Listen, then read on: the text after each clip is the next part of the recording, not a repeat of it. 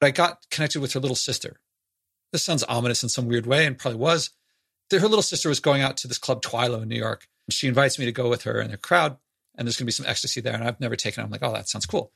I've never danced in a crowd. I'm scared of how to dance. I'm scared of being laughed at. For years, I told people I wanted to go clubbing. That was actually something I, I thought of but didn't get to mention of not heroes, but some role models like New York in the late 80s and 90s. I knew about Tunnel and Limelight, places like that. And I had friends who would go there, but I would never get to go. I guess all I had to do was ask, but I never did. When I would express wanting to go, people always say, Oh, you wouldn't like it. I never got that. I was like, Of course I would like it. But I guess they saw a scientist that would, I don't know what they saw, but they thought I really, I think that they really were doing me a favor by saying you wouldn't want to go. I get invited, I go.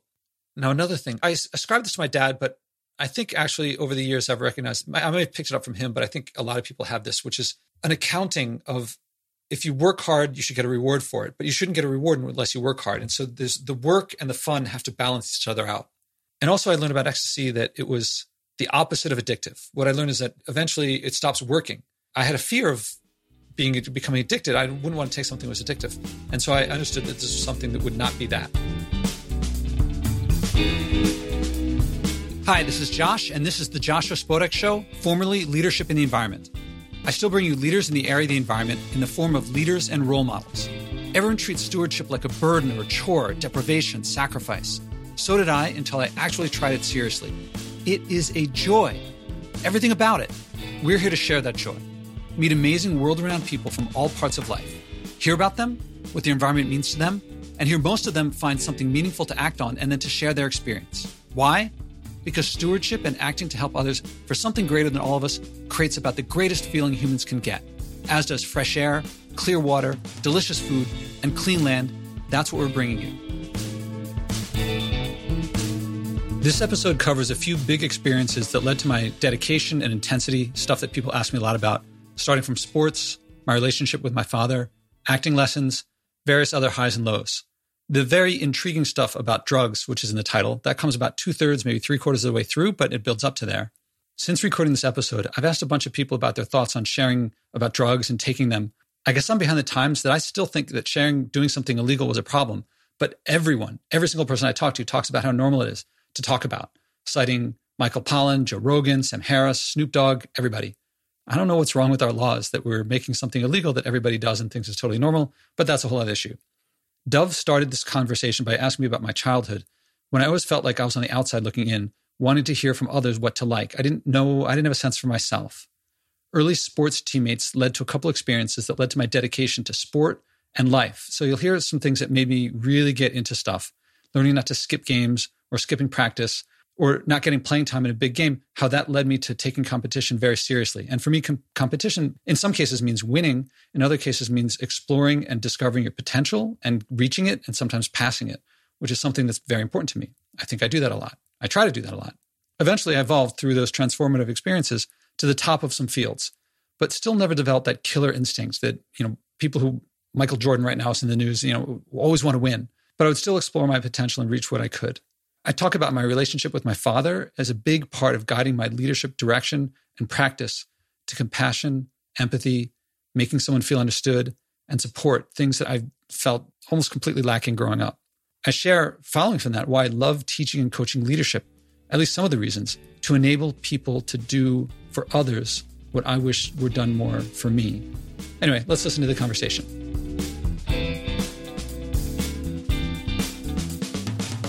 Welcome to the Leadership in the Environment podcast. This is Joshua Spodek. I'm here with Dov Baron. You probably listened to part one. Here's part two. Dov, take it away. Hey, thank you, Joshua. And thank you for tuning back in to a very different episode of uh, Joshua Spodek's Leadership in the Environment.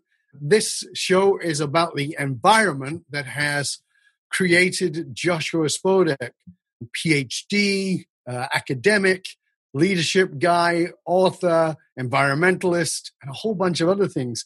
And in the last episode, we talked about social awkwardness, we talked about geekiness, we talked about the journey to academia, and we've talked about how the school of pickup artists had inadvertently shaped and formed much of the skill set needed to become a great leader and a leadership teacher and a coach So we're going to pick it up where we left off last time. We talked a lot last time about Joshua's journey from being that uncomfortable, awkward, and lacking intimacy sort of young man into going out into the world and exploring and, and learning how to be.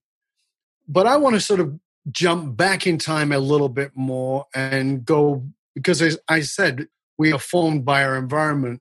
So take us back. What's the age that comes to you when I say talk to us about your teens? What is that the is that the late seventies? Is that you know what's the milieu? Teens would be high school, Central High School in Philadelphia. So that would have been I think eighty four to eighty eight, and some into college too because I started college at seventeen years old. So actually, there's a couple of years of college there, and I, there's a year in France in there too. Okay, so that 84 to 88, that four years there, let's sort of look at that for a minute. Who were your heroes? Who were you looking at? Like, you know, so for me, I'm older than you. So for me, you know, my heroes were Martin Luther King. When I was 10 years old, I have a vivid memory of Martin Luther King. I can remember Muhammad Ali being on Parkinson in the UK and being like, wow, this guy's amazing. He was rapping, we didn't call it that, you know, Mm-hmm. Um, he was amazing. There was Bruce Lee, who was not just a martial artist, but a, a walking philosopher. You know, um, there were these many childhood heroes who were not necessarily stars and all the rest of it, but they were massively influential. I mean, even my father talking about Winston Churchill. So there was these people. Who were some of the heroes of your time? Muhammad Ali has become a huge hero for me now, but at the time I kind of knew of him that was a little before my time. So, I mean, Gandhi was a major figure. My father studies the history of third world urbanization with a specialization in India. And so Gandhi was a major figure. I really love the Beatles and John Lennon. I, music has not been a big deal for me. I, of course, I love music, but I remember wanting to be a guitar hero, but learning guitar, just nothing stuck with music. But nonetheless, I really like the Beatles. Hmm. Well, who was the musical influences of that time for you? There were, I don't know, like like the '70s bands of. Oh no, yeah, I'm, I'm sorry, I've gone back too far. Because like I went to like Foreigner. I really like the album Foreigner Four. What was that? I don't know. Maybe that was the '80s, but I think that was before high school. You know, I really liked classic rock. When I'd come into school, the crowd that I was in was like the yearbook crowd, the the kids who worked on the yearbook. That was I don't know, and we worked on the the school paper and they were into Depeche Mode and New Order were just coming out, and They Might Be Giants, uh, Orchestral Maneuvers in the Dark, and Siouxsie and the Banshees. So I kind of knew about them, but I wasn't into them. I was into Zeppelin and Who and Pink Floyd and the Beatles and the Stones. I still am. So you were you you were more into British '60s music. Yeah, and also I mean American too. American too, just because that proximity to to um, New Jersey meant Bruce Springsteen was really big. I wasn't into Grateful Dead. I wasn't really into Elvis, but I kind of got that Elvis and Chuck Berry were at the roots of a lot of the British stuff that they didn't come up with it on their own. Mm-hmm. And Motown. Motown was like really cool. Oh, so were you uh, impacted by any of those things? I was just about to say Moonlighting, the TV show, was like really big. And Moonlight uh, was that uh, Bruce Willis? Yeah, Bruce Willis and Maddie was her the actress. Uh, Shepherd, Cybill Shepherd. Cybill Shepherd, yeah. Wow. But you know, I I wasn't that cool. I, I always felt like there was stuff that was outside of my awareness that I was like, I was I felt like I was on the outside looking in, and I always felt like I wanted to know what other people liked so that I could like what the cool people liked, something like that. So again, that's interesting, isn't it? Again, that part of you that is that part of you that was driven to to find out what they like rather than yeah. what you liked. Sports well i mean it was little the phillies won the world series in 1980 if i remember right with mike schmidt and larry bowa and pete rose and i really liked that. I wasn't good at sports until college and when i started playing ultimate in college i came on a team that had just gone to nationals the year before and had a pretty good chance of making it that year. Those guys the seniors and the just graduated people who were at that time you could kind of take a class or two and still be eligible to play on that team. So a bunch of guys who just graduated and they're taking like a one or two classes in order to be eligible. Oh man, they were all of us when we get together. We've never met that camaraderie and the pushing each other to greatness and so fun. So the seniors and the and the just graduated guys in that team, man, uh, February of my freshman year, so I would have been 17 years old at the time. Oh, a couple things. Okay, let me go earlier. In the fall of that semester of that year, there was a tournament, and I had a lot of work to do. So I, I wanted to support the team. So I went Saturday morning to the lobby of the dorm where the team was going to go meet and then get in the vans and drive off because tournaments were always outside of Manhattan because there's no field space in Manhattan.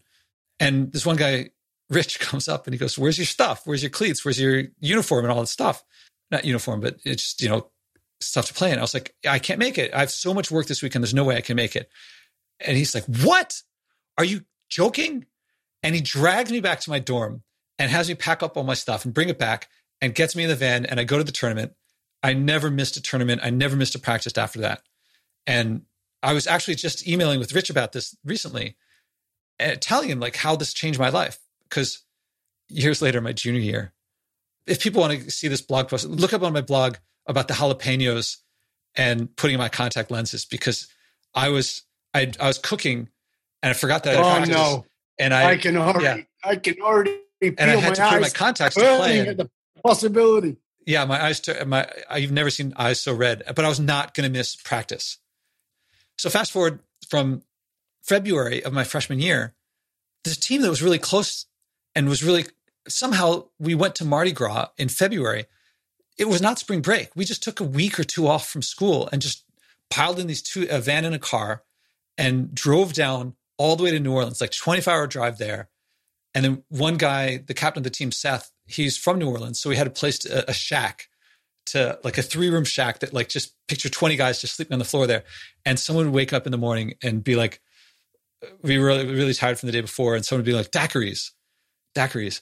So there's a place called Daiquiris that would serve daiquiris, alcoholic beverages, no carding, 24 hours a day. And we'd go at like eight in the morning, go drink, and then we'd play practice. And we went to go see the Neville's brothers and we'd go to all the parades and get all the beads. And then we went up to play the tournament in in Baton Rouge that was I don't know what came over us to do that. I mean, I was just following along, but ultimate became for good 15 years of my life it was one of the major things so that sports became really big for me it took me a long time i don't know if i ever really got that competitive but you talked about in, in the first part of the interview you talked about you know getting onto these teams and being very good and you know playing at higher levels but the indication was that you were not sort of a sportsy guy initially. Is that right? Or about- yeah, at this time going to Mardi Gras, I sucked. I was just I, I tagged along. So when sports would happen when you were a kid, I'm talking about eight, nine, 10, 12, you know, around that age. When sports would happen, how would you be? Would would you sort of slink off into the corner, or you know, would you jump in and try? How would it be? in little league and t-ball as i remember i would just do what they said you know go play that position go play that position i knew there were players who were the go-to guys. I wasn't picked first but i wasn't picked last. Uh, soccer i played a little bit didn't really get into it. We had a neighbor down the block who was really into it and he would like be on traveling teams and his father would send him off to i don't know get really good. I never got really good. And now notice that ultimate was like a it's a it's a great sport with a, an amazing community, and to play well at it, it takes a lot. But it's not a mainstream sport. It's not football, basketball, hockey, track. So I was doing well, and I kind of picked an oddball thing in order to not consciously, but you know, not put myself up against major competition. I wouldn't go to the gym. I mean, I did later, but I felt like there were guys who were really good at sports, and I wasn't one of them. And it took me a long time playing Ultimate before I got to be really good. I was never the main guy on a team, but when we went to nationals, the first time at nationals, I was the freshman on the college team. But the next time I went was on a club team. It was a co-ed team, so not the level of of single sex, but still we went to nationals. I think we made quarterfinals, And I think I was a pretty solid member of that team. By that point, I really loved that was, I mean, there was like running sprints in the rain and running stadiums by myself and training however I could. That was really glorious. But that's all much later. That's in my 20s and 30s. What was the turning point to going from not really comfortable with sports to being, you know, it's part of your life? Ah, there's a, a very distinct time that happened. I mean, there was laying the groundwork with uh, running cross country in high school, but I never was in varsity, not even close. But here's what happened it was my sophomore year. We were playing, I believe, at Wesleyan in a big game. And we're past halftime, and I haven't played any, any points yet. And I go up to one of the captains. There were two team captains at the time. And I say, Well, the game's getting on pretty long. I haven't played any points yet. And Eli turns to me and he says, Josh, this is a very important game. We really want to win this. It's really tight.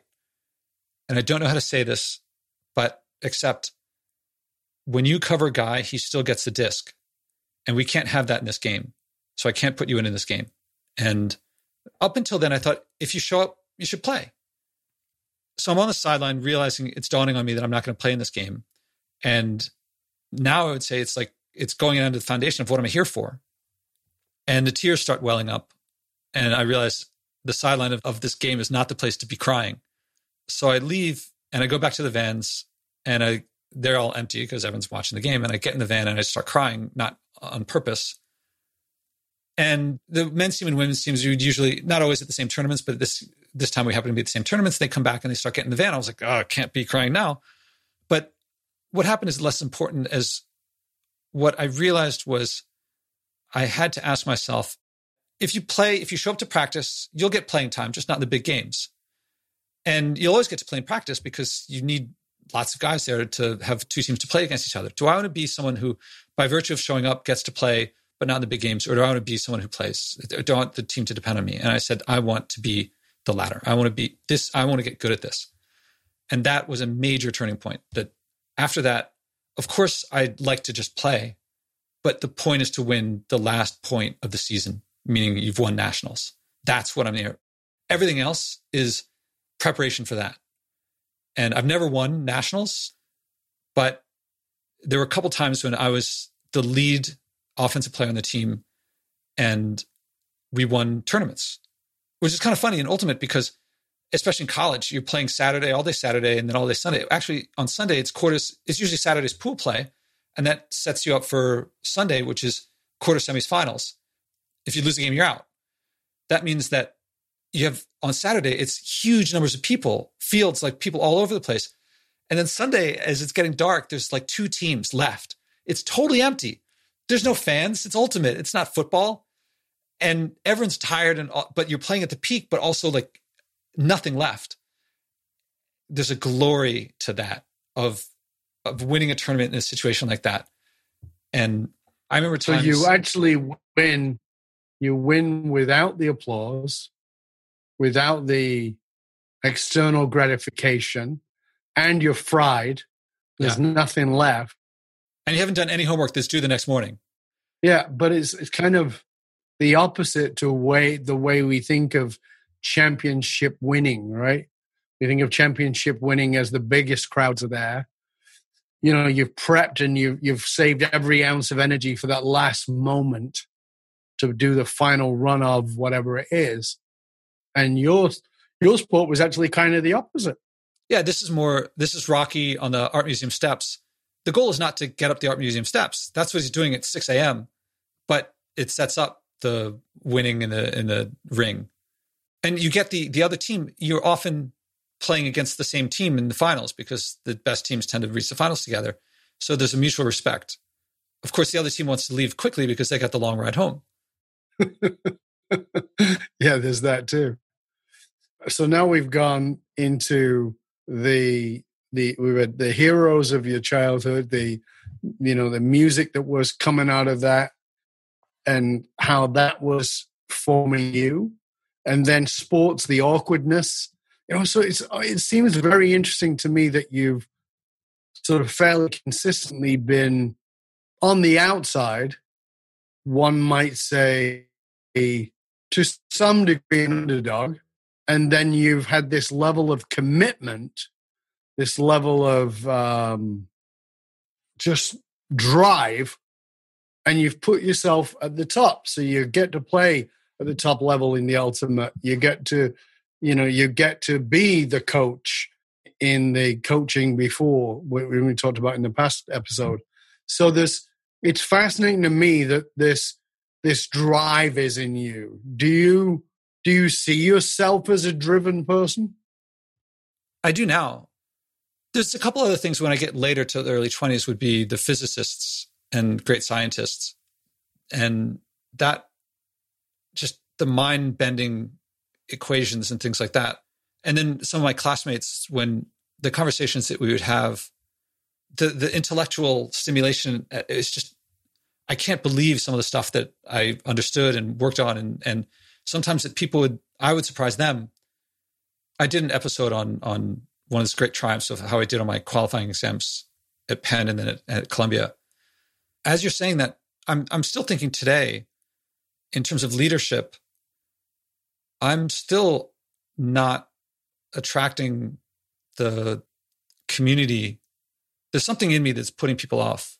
That in competition, there's I think this is the right term for it, but a killer instinct to win a game.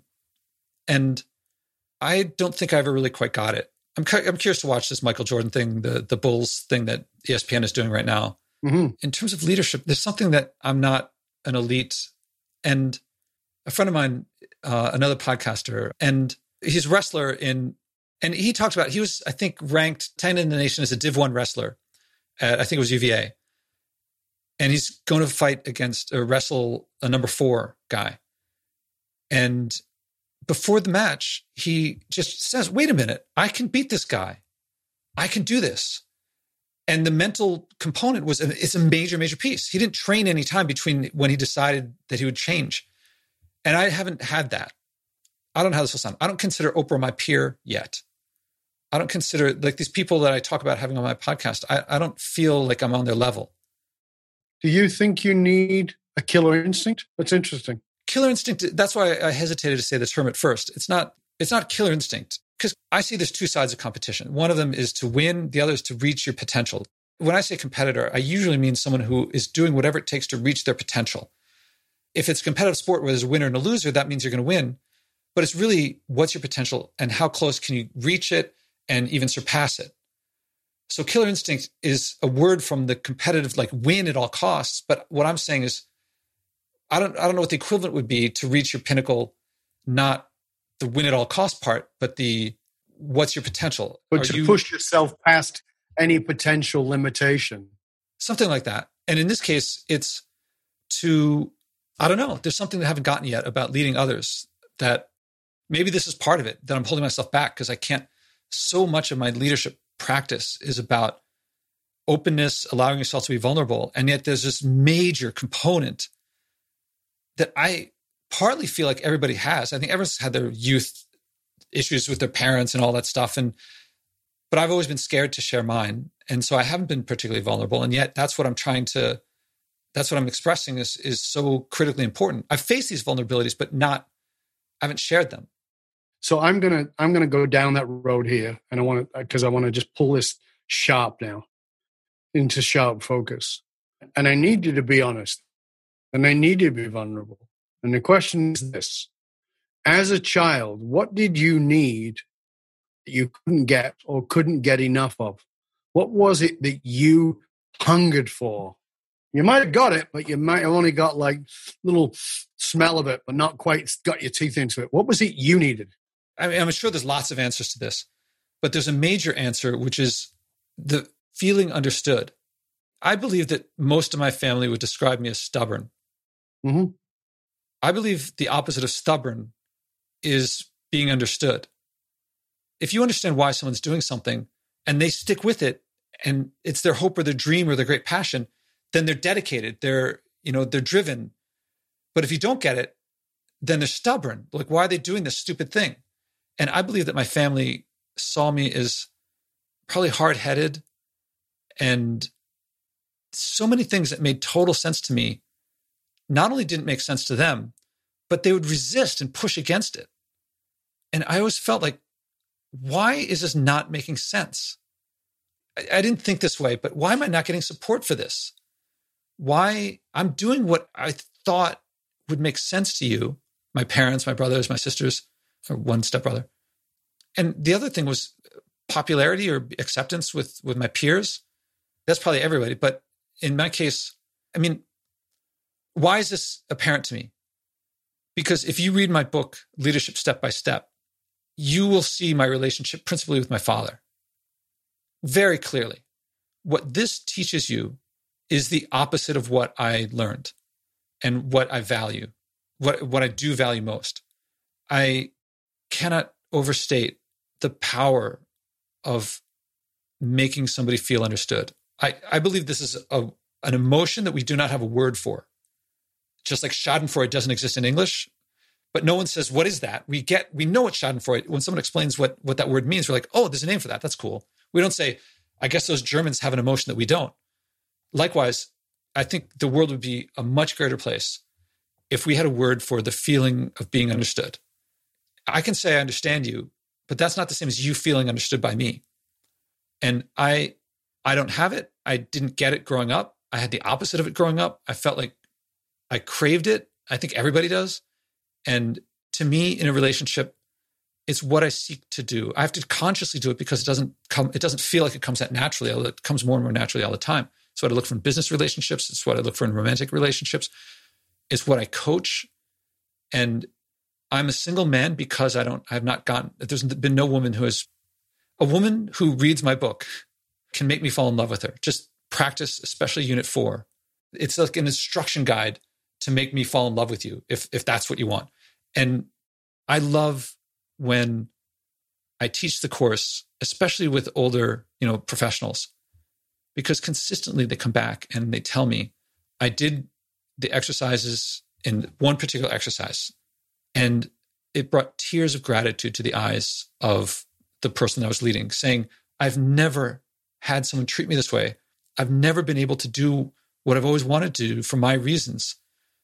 And it took me why is leadership such a passion for me? Because I had a sense that that's what, that there was something there. And I wanted that.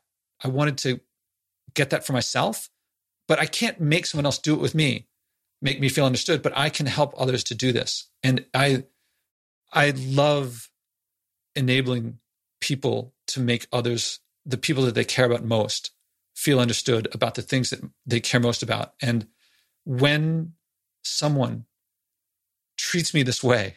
And people keep coming to me and they say, Josh, I love this. How can I get my boss to learn what you taught me? And that's that's a tough one because you have to lead them to lead you back. But if the person hasn't asked to be led, it's it's tough. You have to bring something out of them, and it might not be there. But you, what you needed and couldn't get or couldn't get enough of was to be understood. Uh, yeah, and then to be supported for that. Yeah, and to be supported for that. I get it. However, you and I are both on the same page around this, maybe a different book, but same page around one cannot be understood until one is willing to understand not only others, but firstly oneself. So let's go there. What has broken you open?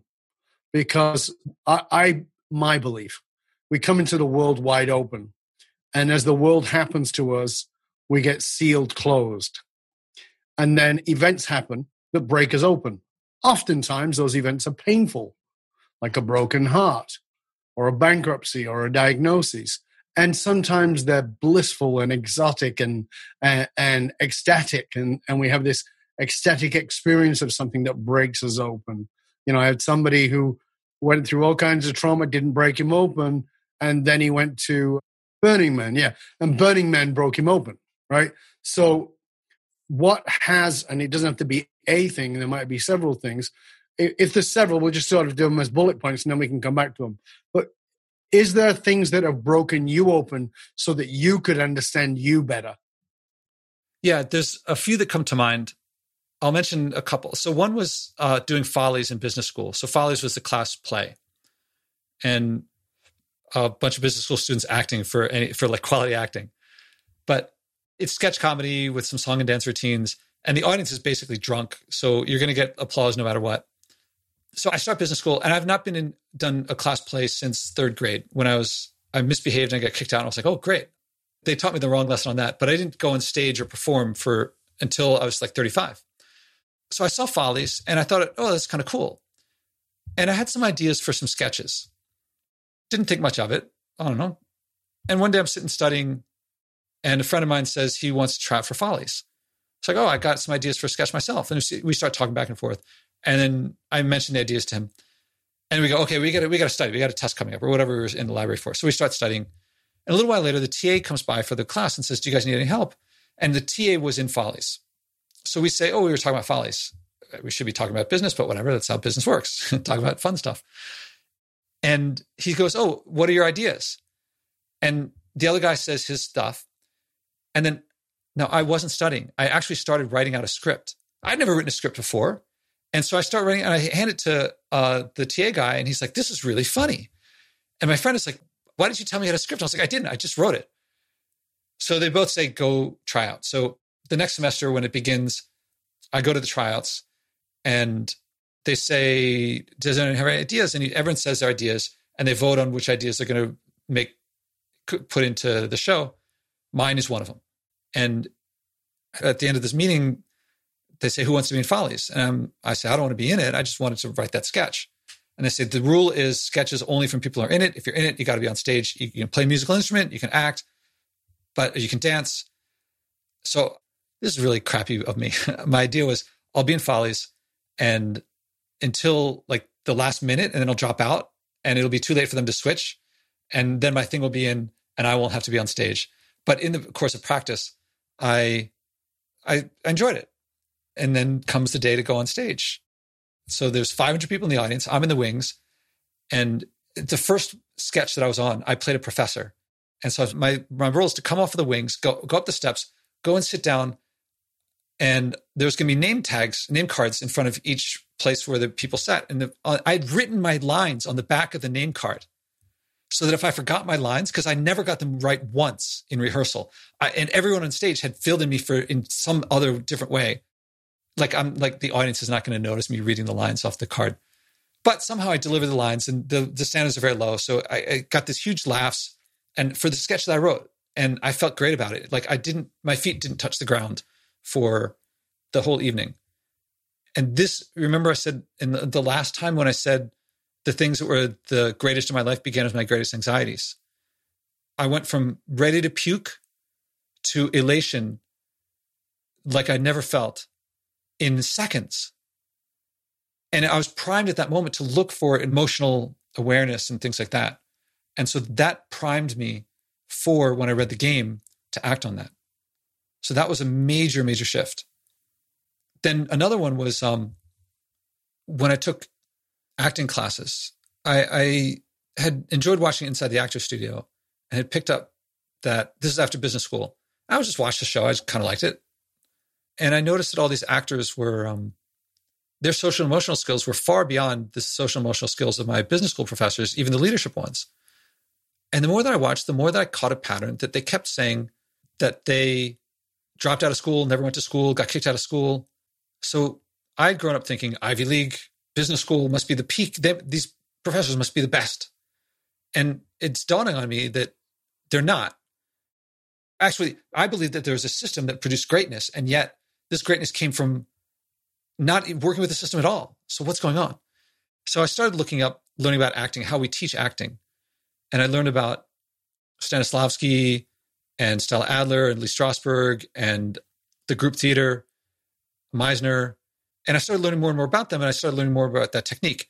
This is around 2008, 2009. A friend of mine, a very good friend of mine, his business, he saw the writing on the wall of, of 2008, 2009, the crisis, sold his business, and I always wondered, this guy is really amazing. He's the most charismatic guy I've ever met. And he started taking acting classes. I thought, wow, he'd make a great actor. And I started asking him about group theater stuff and, and how acting worked and how acting was learned. And at one point he said, Josh, you're asking all these questions, just take the courses. Now he was taking a two year conservatory style learning program. I was like, I don't have two years to do this. Because I want I was asking this to improve. By this point, I'm coaching executives and maybe even teaching NYU at this stage. It was a little before I was teaching NYU, but coaching. So I'm thinking, I can't do that. And he goes, There's a six week summer intensive. So I said, All right. He said, I'll set you up to interview with the people there because I, I know people. And so I go in, I interview, and I'm like, I'm not really wanting to be an actor, but I say, I'm going to put everything I have into this. So I said, All right, outside of a family emergency, for six weeks, I'm putting everything I have into this to the point where if I hope kind of secretly that I want, I love acting so much that I'm not going to do, that I'm going to give up everything else and become an actor. And I went into it with that sentiment. And that opened me up. And my courses are Meisner technique, but acting exercises play the structure is the same, but the the exercises are leadership exercises. And people who really do it, you open up in ways, I open up in ways. Up until that point, I was emotionally aware, but not emotionally expressive. I don't think I'm the most emotionally expressive person in the world, but I'm a lot more now than I was before. And I got so close to my acting partners. And there was a scene where at one point I realized what I had to do to cry. And I felt like this was maybe four weeks in of a six week program. So I knew like if I started here, I'd reach this far, a certain distance. And I knew where I could cry on stage would take X more. And what I had in me was to do like 90% of that. And I thought, I don't want to go up there and put myself out there and not make it. And I thought, I'm going to go for it. I'm going to go for beyond what I think I can. And then the next couple classes, everyone was like, "Is it? Are you all right, Josh?" Because I'm working the technique and thinking of what is in me that I have to access and how can I draw this up. And then came the my turn to act with a partner, and I cried. I drew out what was. I used the technique, and it wasn't like I chopped onions. It was I felt the tears were genuine and totally authentic. I had to face away from the audience because if I saw someone, it would be too uncomfortable for me. And my teacher said something great at the end of that. He said, Now that we've seen what you're capable of, you can never give less. You can never tell us, you can never act as if you aren't capable of that much. And leadership is to me a performance art. And what I seek in leadership, well, in the environment, it's cultural shift of billions of people. But in terms of my personal experience of it, I believe that it is a performance art like acting, like singing, like playing a musical instrument. And I want, when I'm acting, when I'm leading and I'm doing it well, I see how actors talk about their craft. I, I see how musicians talk about their craft, how athletes do, how military people do. And I love that.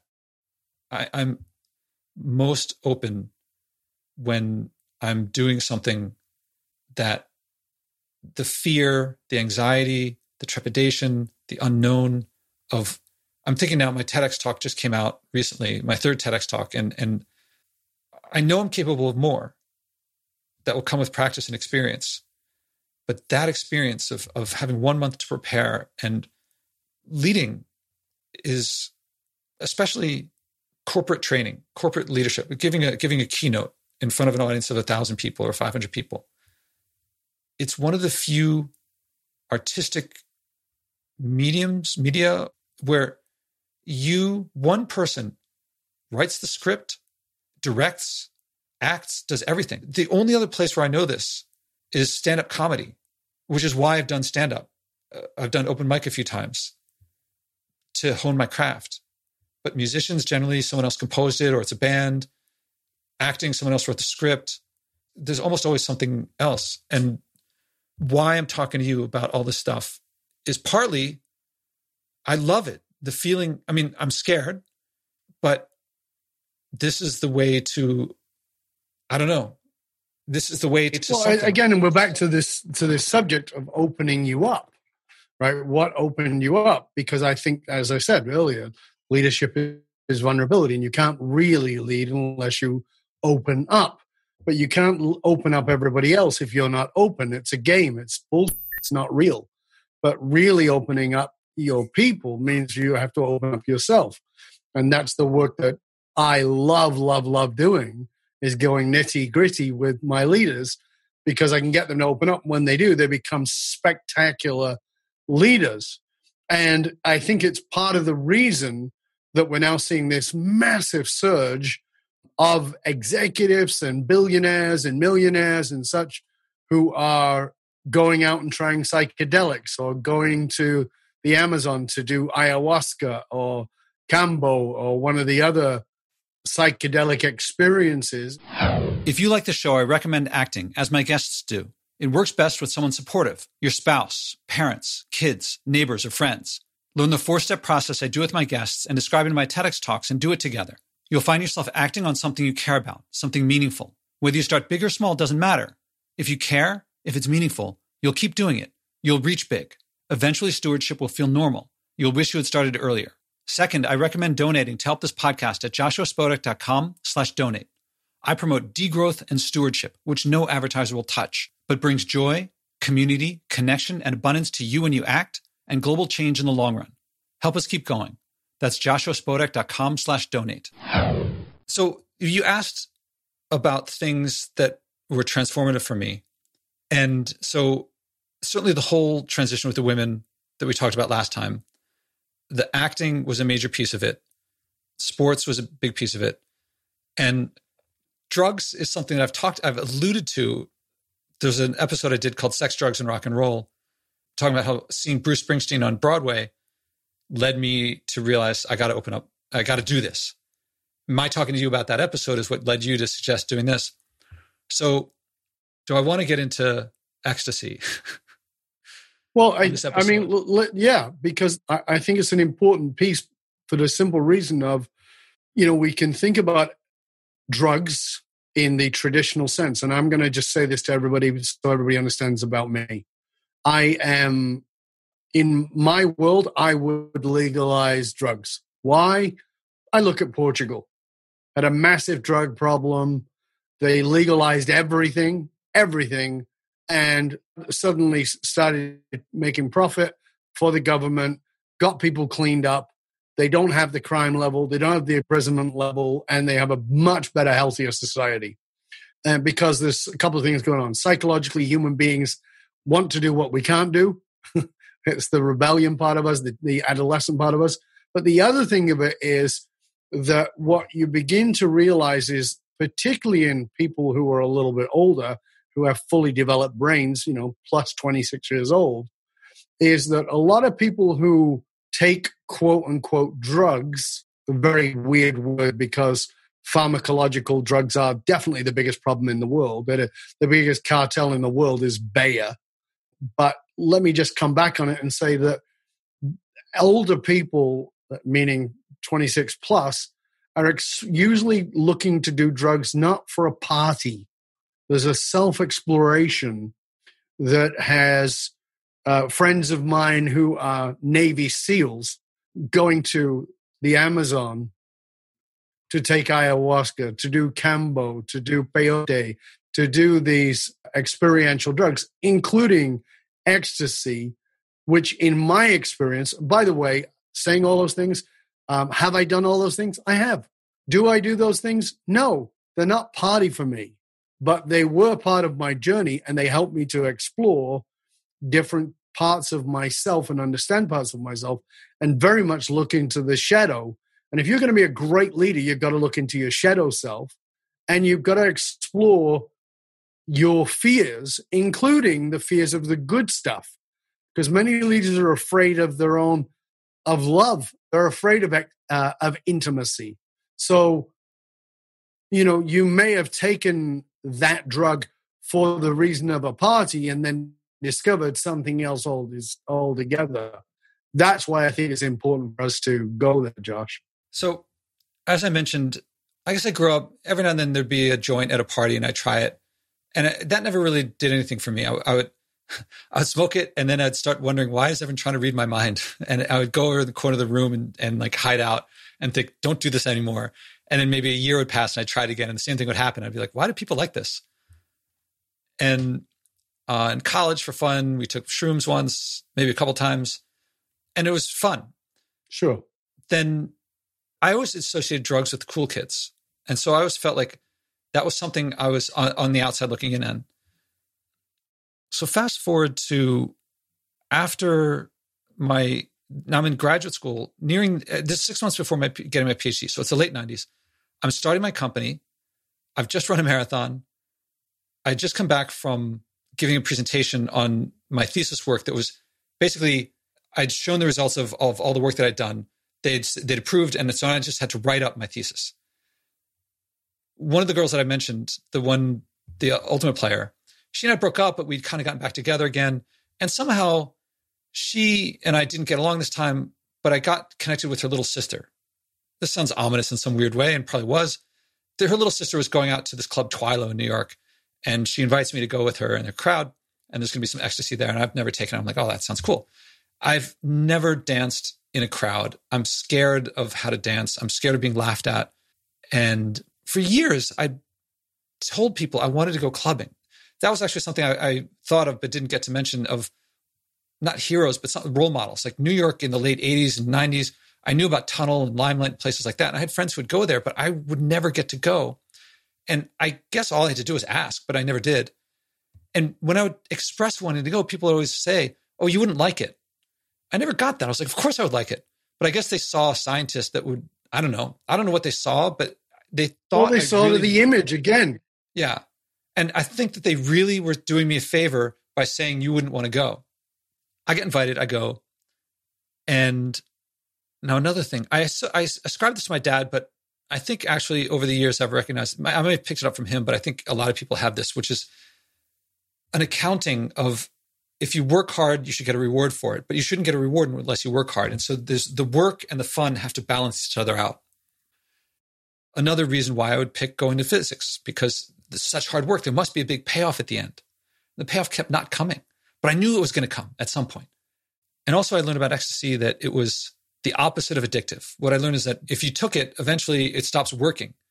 And I had a fear of being becoming addicted. I wouldn't want to take something that was addictive. And so I understood that this was something that would not be that. It would have a high tachyphylactic response, meaning that your body, the the you chase the dragon, and it's like, man, this is terrible. I just don't feel good. Uh, I end up feeling tired and, and drained and not exuberant. Yeah, I didn't know the details, just that people would, it would work less and less over time. I go and we get in.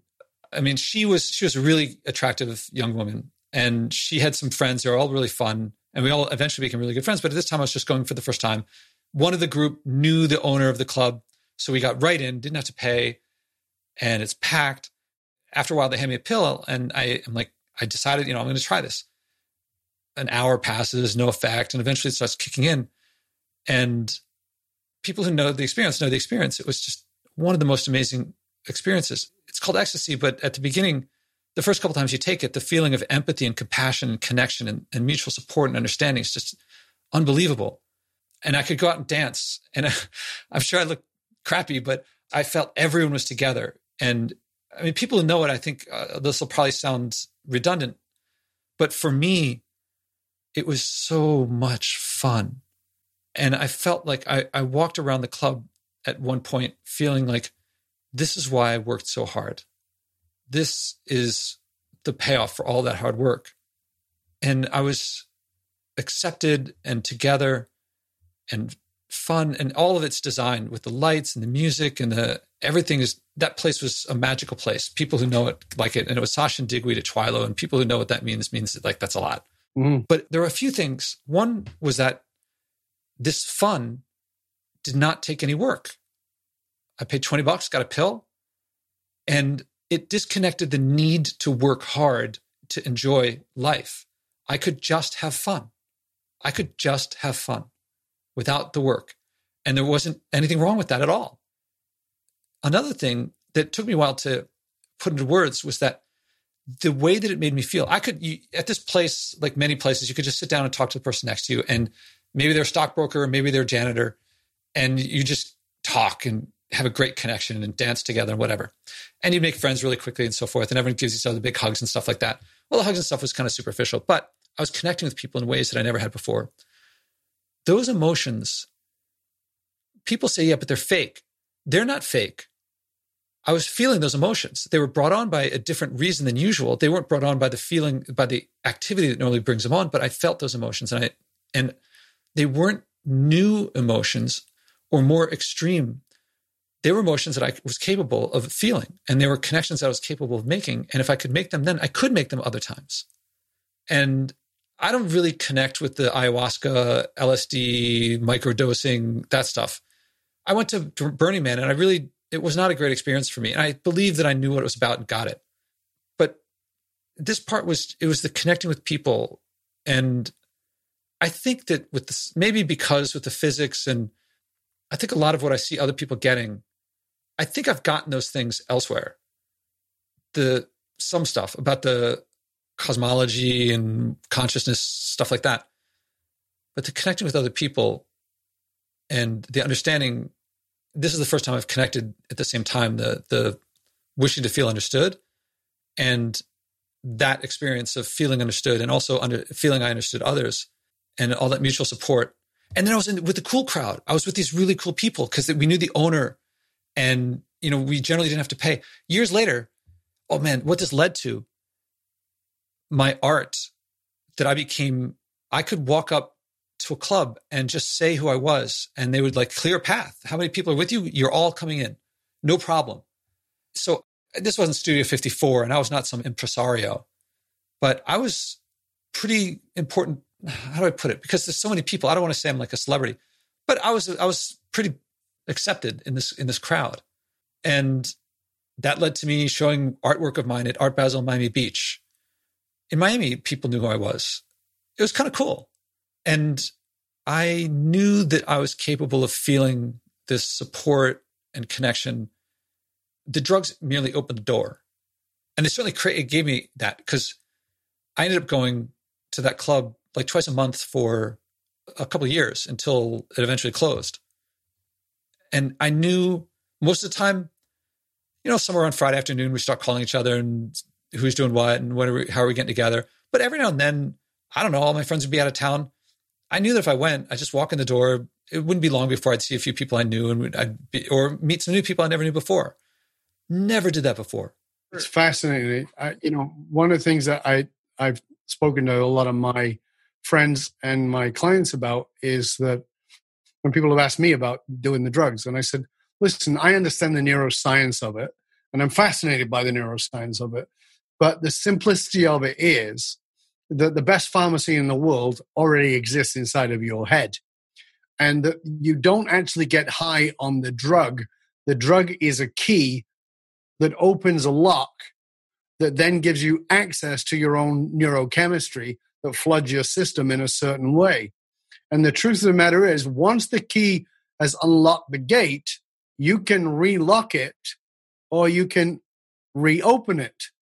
And some people will need multiple times to open the lock to realize they don't have to keep locking it. And then other times, other people will only open it with the drug. And some people will go, Oh, I've been there, did that. It was great. It's cool. So I can access through my neural pathways my experiences with those some of those psychedelic substances and taking me there if that's where I want to go.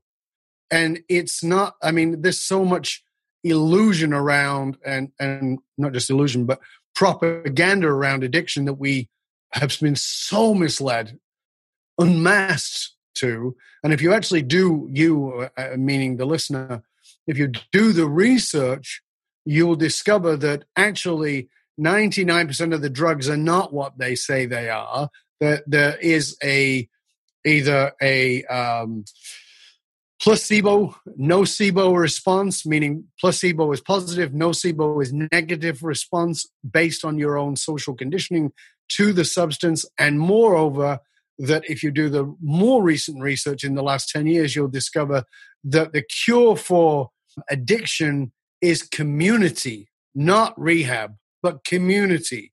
That the reason that most of the people go off on crazy destructive tangents with these things is because they don't have community and we are horribly horribly lonely and that is what's pushed it up.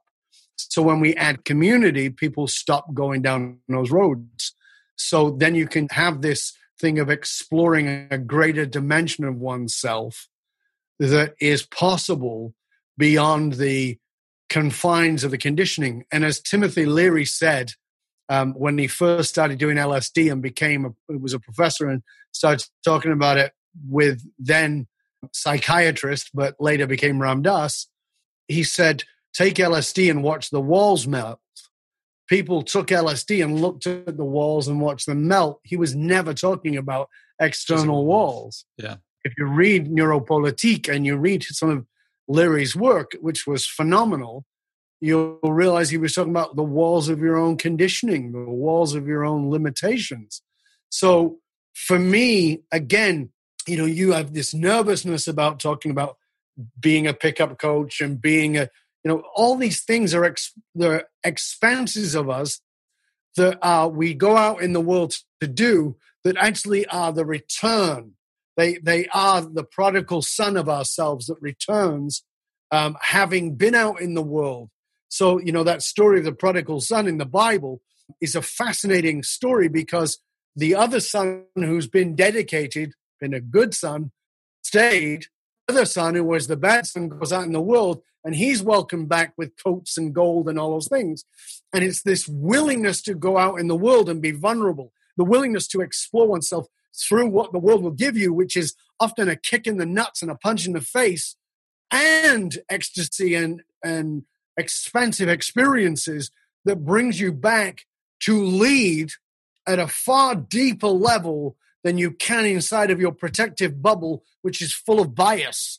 So I'm really grateful that you have shared this experience, that you have been willing to go to this, because it is again another expansion of us seeing who Joshua is, because I said we're all formed in our environment, but to see this, the vulnerability of what you really needed was to be understood. And what you've actually been doing is trying to understand so that you could be understood in the world. And I think that, is pretty spectacular in what you bring to leadership. Technical issues led to the connection dropping right there, and we couldn't connect. So sorry that it stopped suddenly, but I'm relieved to have shared about how I grew from this experience. Anyway, the experience of connecting with people from ecstasy, MDMA, predicated and enabled my leadership of connection, empathy, understanding, and other social and emotional skills. Dov nailed at the end how important feeling understood and making others feel understood is to me, as I rarely feel understood. I have to share how meaningful in my coaching practice it is that clients regularly tell me that people that they lead using the techniques that I teach them cry tears of gratitude, saying sometimes that no one has ever listened to them so much and made them feel so understood that they could at last devote themselves without inhibition to act with passion on what they want to work with passion on. I love being able to enable people to give that to others. And I reiterate that despite hundreds of people that I've taught to lead this way, no one has devoted themselves to lead me back this way or make me feel understood, despite my telling them that simply doing the exercises in my book verbatim will do it. I'm sad to say, not my family, my friends, my managers, my girlfriends, no one. I don't know what's wrong. It feels kind of, uh, I don't know, sad for me to say it, that what I want most, and I tell people how to give it to me, I don't get. Anyway, back to this episode. I finally started entering the inside crowd in New York City clubs, also through playing Ultimate. And after decades, I finally started replacing insecurity and tentativeness with security and confidence. Ultimately, my experience with ecstasy revealed to me emotional intensity that I from then on knew I could recreate if I tried, as could anyone. As a result, I've created a lot of love in my life. I had this experience with ecstasy a few years before learning attraction and seduction, what I talked about in the first episode. And that world took a few years of practice still after, in order to be able to create emotional intimacy with women. But all of what I've shared so far, what I felt until this point of speaking with Dov, made me fear opening up. It all just allowed me to surface the real source of my fear being a victim of what could only be called sexual assault knowing other men who are also victims of sexual assault, and the fear of mainstream society supporting, well, not supporting men in situations like this. It's been very difficult for me to even face myself. And this is what I talk about in the next episode. So, to clarify, I'm not afraid about the truth. I'm afraid of hashtag movements that, well, listen to the third episode and I'll get into more of that. When we reconnected after the drop call, I asked Dov at this point for a third episode. In that episode, I described what the first two episodes opened me up to share. How many people are bringing a message of joy from what everyone calls saving the environment, but I call the future? Step by step, this podcast is creating a culture of joy, community, and connection around sharing and acting on our environmental values. Again, there's no profit in buying and wasting less, but we'll all love our lives and relationships more when we do. I can use your support. Please donate at joshuaspodek.com slash donate. Again, that's joshuaspodek.com slash donate.